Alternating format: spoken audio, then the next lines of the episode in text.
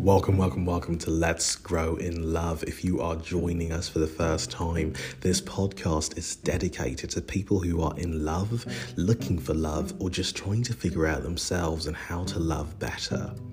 You know, there's nothing better than the feeling of love or being in love or having love in your life.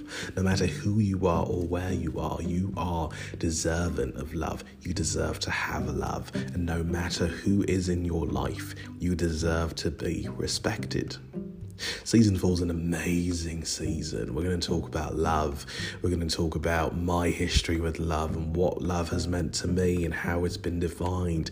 In this particular season, we're going to talk about my childhood and my first earliest introductions of what love meant to me. So sit down, buckle up listen, be excited, and I hope that my stories ultimately resonate with you so that your life can be more qualitative. Do me a quick favour hit the subscribe button, hit the share button, hit the post button, whatever you do. Share this podcast as frequently as you can because I want to educate the entire world on love and I want to share what I've learned and I want to share my own personal experiences and hope that it's going to make your life a bit better. So, let's get started. All right, so my very first memory of being a child was when I was a kid. Obviously, it was a child. Well, my very first memory of being a kid or love was on my very first birthday. You see, my parents have a very interesting and intriguing background. My mum was an air hostess when she met my dad, and she was uh, she was 16 years old, and my father was 34. My father had a fair amount of money. When he was a lot younger in his life, he did some activities and happened to score himself a large amount of money. My mum, on the other hand, grew up from quite an underprivileged community, and her family and her folks didn't have quite enough money or a lot of money. So my mum started working quite early. My parents ran into each other's stores, so the story goes, on an airline back then it was a Nigerian airline, and my mother was the air hostess on the plane that my father was flying. Literally, had booked out the entire plane for himself. I guess they got to talking. One thing left to another, or one thing led to another, and uh, six months later, he and my sister and I were in her womb, and my parents were getting married. You see, as the story goes, and as no one wants to admit to me, my parents never should have been married. They got married six months after meeting, predominantly because my mum was pregnant, and nobody wants to confess that to me, but that's okay. That's their story, it's not mine. So, from the ages of like one to three, I grew up in a predominantly comfortable household. My father had a fair amount of money. I don't remember any of this at all, but I do remember some incidences and some occasions in my childhood where I walked into rooms and there were piles of money and foreign bills stacked up in the entire room. So I know enough to know that my father had a fair amount of money. My first birthday, being my first memory of love, was because it's the strongest memory for me. I remember that my sister and I, I have a twin sister, my sister and I had the same birthday cake. The birthday theme was red. There were so many people surrounded by us. And I remember that being one of the first times in my life where I truly felt loved, seen, and accepted. And oh my god, I was overwhelmed.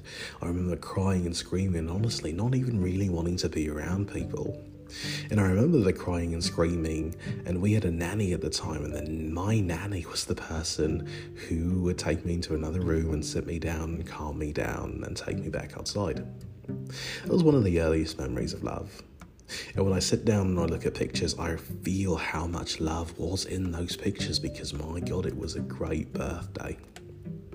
The next memory of love, or the next memory of my childhood, is kind of a bit fuzzy. You see, when you grow up and you realize that you suffer from chronic PTSD, you realize that there are so many parts of your childhood that you don't remember. Now, if you have ADHD, that could also be the cause.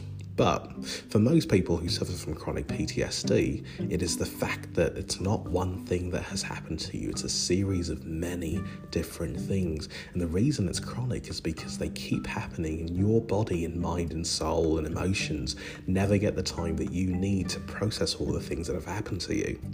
But they keep happening over and over again. Yeah. But my next memory of love was another nanny. So at the age of three, my mum decided to take us away from my dad, and we ended up moving to the UK. That was how I got into the UK.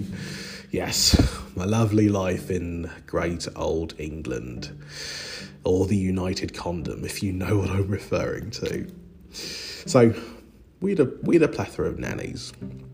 I can't tell you how many nannies we had, and if any of my old nannies are listening, I want to say I'm really sorry. I was a misguided teen, and we did not, and I say we, my sister and I, did not mean to do the things that ultimately led to you being fired.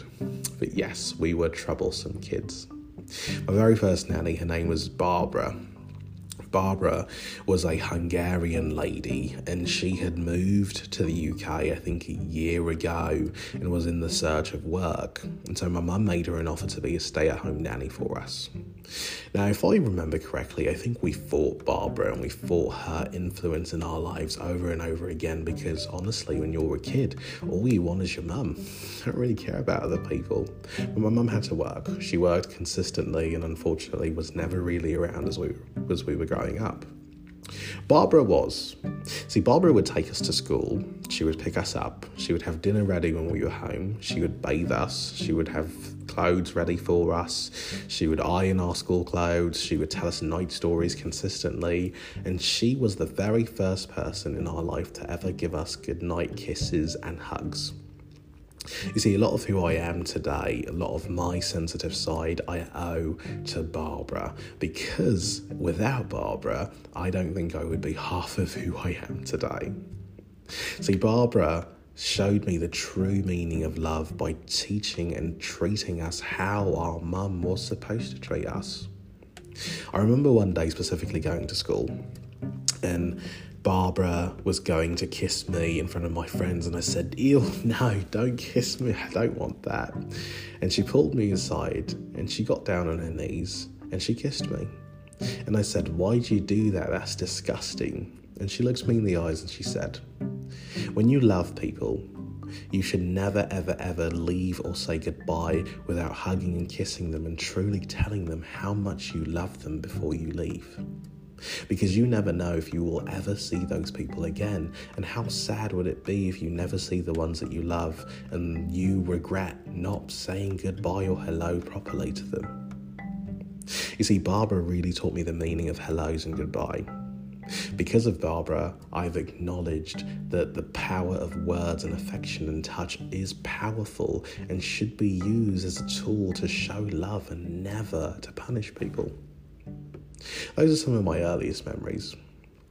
And as I sit down and I think about how I am today and who I have become, I think about all of the people who showed me the meaning of love, all the people who sat me down and took the time to be patient with me, took the time to grow me, took the time to help me understand that as a man, I didn't have to always be rowdy and rambunctious and, and mean and angry, but that I had more feelings. You know, I didn't discover that I had more feelings other than anger and happiness until I was 21 years old. In my very first therapy session, my therapist asked me to explain the situation to her, and I did. And she asked me to explain how I felt. And she said, I think she asked me how I felt. And I remember looking at her going, I, I, I don't know. And she told me to explain it. And I started explaining it, and she said, How you feel is called disappointment and my mind was blown. It took me 21 years to recognize the feeling of disappointment in my life because I never had the time or the foundational work to do the work that I needed to do as a kid to figure out what my feelings were. So here I was on this couch as 21 year old disappointed at my failed relationship and blaming myself because I I did something wrong. See, a lot of our earliest memories are really good insight into how we are the way we are and why we are the way we are. A lot of those memories are really good to bubble back up so that you can learn why you've learned to love the way you learn. Once you know who you are and where you came from, it's easier to address where you are today, why you've gotten there, and how you can get to a different place in your life in the future. So, yes, I've shared two stories of my first recollection of love. In season, in episode three, I want you to join me. And I'm going to explain and we're going to talk about my very first intimate relationship because my very first intimate relationship holds a lot of key into the way that I view intimacy today. If you've joined us for your first time, I want to thank you for listening. I appreciate you. I am so grateful that you are listening to me. And I hope that for the rest of your life and the rest of the editions that are to come of this podcast, you find the things that I'm saying as helpful and as useful to you as it is for me to reflect on my own life. Take care, stay safe, and until next time, my beloved.